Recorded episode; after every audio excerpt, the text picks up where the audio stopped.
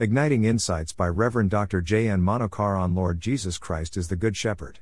The people who are hired act like shepherds but will run away when a wolf attacks the flock.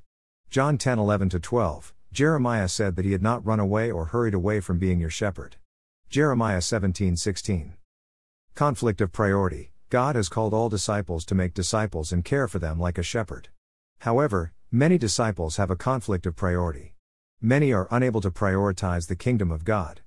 Matthew 6:33 When there is no priority, there is no commitment to the mission and ministry. Family conflict Many are involved in ministry, full time or volunteers, but do not take their spouses and children along with them. That causes conflict in the family, and the spouse and children feel neglected. Shepherding the family helps to shepherd people and disciples and exercise leadership. Without peace in the family, such leaders pretend to be strong leaders. It is hypocrisy. Many missionaries and pastors had to leave the ministry because of a lack of support for ministry from their spouses. Burnout Some leaders are workaholics, and commit more than they can deliver. There are leaders, including pastors, who dump more work on meek and willing without considering their personal growth or welfare or progress. Some fell burnt out because of the intensity of ministry, like Elijah. I Kings 19.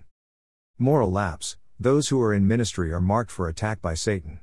Wisdom and discernment are essential for those involved in ministry, especially when it is an intense ministry like counseling.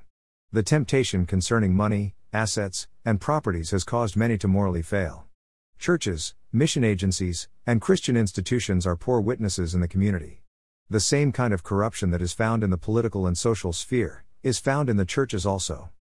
Poor fit, without understanding, lack of training, sensitivity, and knowledge of the word, many blunders happen in ministry. With a sense of inadequacy and failure, many stop doing ministry. Like Jeremiah, disciples should not run away from God given tasks.